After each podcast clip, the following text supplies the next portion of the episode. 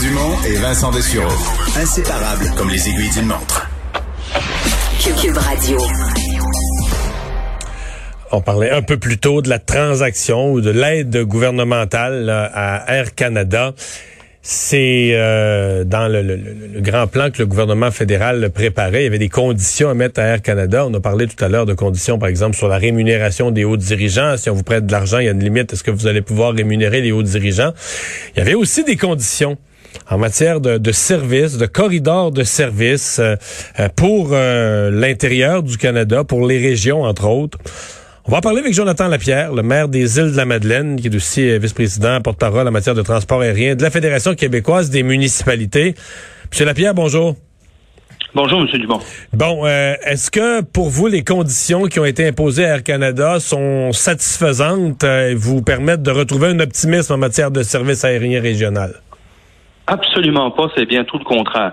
En fait, d'entrée de jeu, je dois préciser que nous, à la Fédération québécoise des municipalités, on se réjouit que le gouvernement fédéral ait enfin annoncé une aide substantielle pour sauver Air Canada parce que on est d'avis que il nous faut un transporteur d'envergure, un transporteur national qui soit capable de déplacer les gens à l'intérieur du pays, aux États-Unis et à l'international.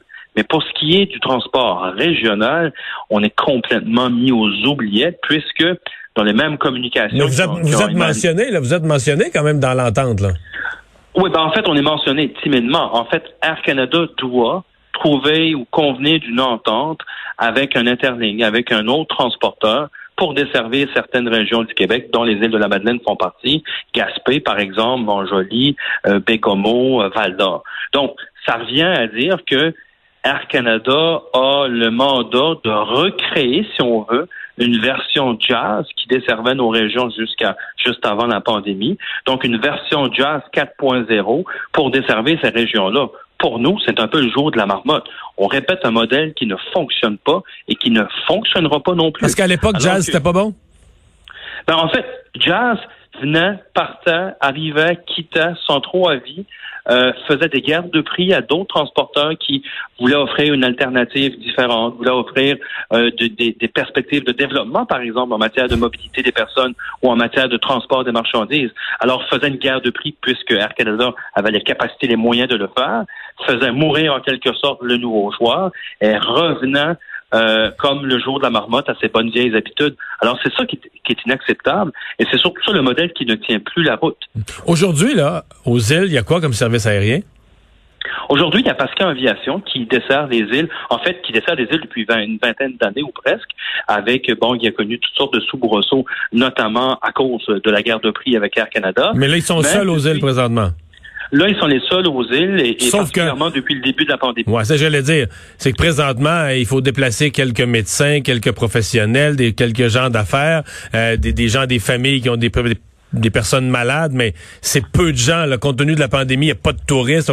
Donc, il y a beaucoup, beaucoup moins de transport que la normale. Est-ce que Pascal pourrait faire le, transport habituel d'un été, par exemple, s'il n'y a pas de pandémie? Oui, en fait, nous, ce qu'on dit, c'est vrai ici, c'est vrai ailleurs on ne demande pas de remplacer un monopole par un autre monopole. On dit actuellement, durant la pandémie, il y a un programme québécois qui s'appelle le PAM Sarepus, a aidé des transporteurs régionaux québécois à maintenir leurs activités pendant la, pandémie. Pour la relance des joueurs comme Pascal Aviation, comme Air Québec, Air Inuit, qui sont là depuis plusieurs années un peu partout, peuvent répondre à une certaine demande et un autre joueur peut, peut, venir euh, s'impliquer dans le développement des régions, de la mobilité des personnes et particulièrement en période de fort achalandage. Mais il faut à ce moment-là que le gouvernement fédéral et le gouvernement provincial s'entendent ensemble sur des conditions à respecter et des conditions gagnantes et surtout dans un contexte où est-ce que des fonds publics sont investis dans des compagnies aériennes euh, qui desservent ces mêmes régions-là. Qu'est-ce que d'abord euh, l'entente telle que vous la décrivez, vous dites on dit Air Canada si tu fais pas le service toi-même puis ils le feront pas eux-mêmes, en tout cas on s'y attend pas, tu vas devoir le déléguer, trouver un partenaire à qui le déléguer, euh, euh, à qui à qui Air Canada parce que des transporteurs aériens on n'en invente pas, on n'en trouve pas dans les boîtes de Cracker Jacks là à qui Air Canada risque de transférer ça? Ben, c'est la grande question qu'on se pose tous. Plutôt, la semaine dernière, on apprenait que Paul Provincial Airlines allait desservir plusieurs régions qui ont été délaissées ou abandonnées par Air Canada. Donc, c'est un autre joueur de plus qui arrivent dans le paysage. Est-ce que c'est le joueur qui a eu une entente avec Air Canada ou pas? Ça, on ne le sait pas. Il y a déjà des joueurs qui existent, comme je le disais tout à l'heure, les Pascal Aviation, Air Inuit, Air Québec. Il y a supposément une coopérative qu'on appelle Trek qui, avait annoncé ses couleurs qui devait être créée à quelque part en mai. Donc, ça commence à faire beaucoup de joueurs pour le même bassin de population et pour les mêmes régions. Alors, ce qu'on nous, on, lève la main à la Fédération québécoise des municipalités et on demande à nos deux paliers de gouvernement d'être prudents de regarder l'ensemble du portrait. Il est, il est, connu, le portrait.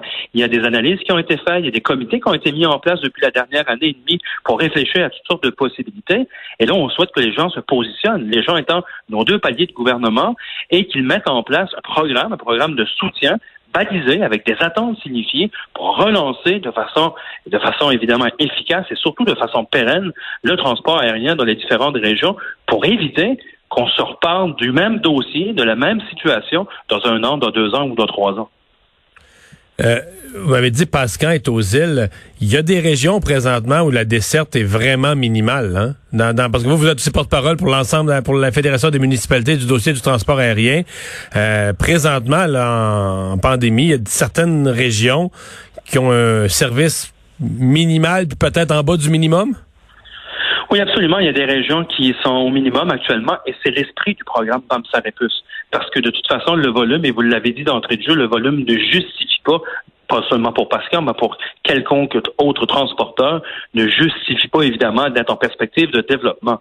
Écoutez, avec la vaccination qui se déroule actuellement au Québec, on a bon espoir d'avoir des jours, des jours ensoleillés, des jours meilleurs dans les mois à venir et que le transport aérien pourra reprendre là où il l'a laissé juste avant le début de la pandémie ou le déclenchement de la pandémie. Mais à ce moment-là, les régions du Québec, quelles qu'elles soient, où qu'elles soient au Québec, ce qu'on souhaite, c'est être en mesure de discuter avec ces transporteurs-là. On veut avoir des transporteurs accessibles, qui comprennent, qui sont impliqués dans les communautés, dans les régions, qui comprennent cette réalité-là qui, qui est propre à chacune des régions du Québec et qu'on soit capable d'imaginer de, de, des perspectives de développement, des perspectives qui vont permettre de favoriser ou améliorer la mobilité des personnes à des coûts raisonnables, autant pour l'entreprise privée qui a à offrir le service que pour le citoyen qui a à acheter ce même service-là.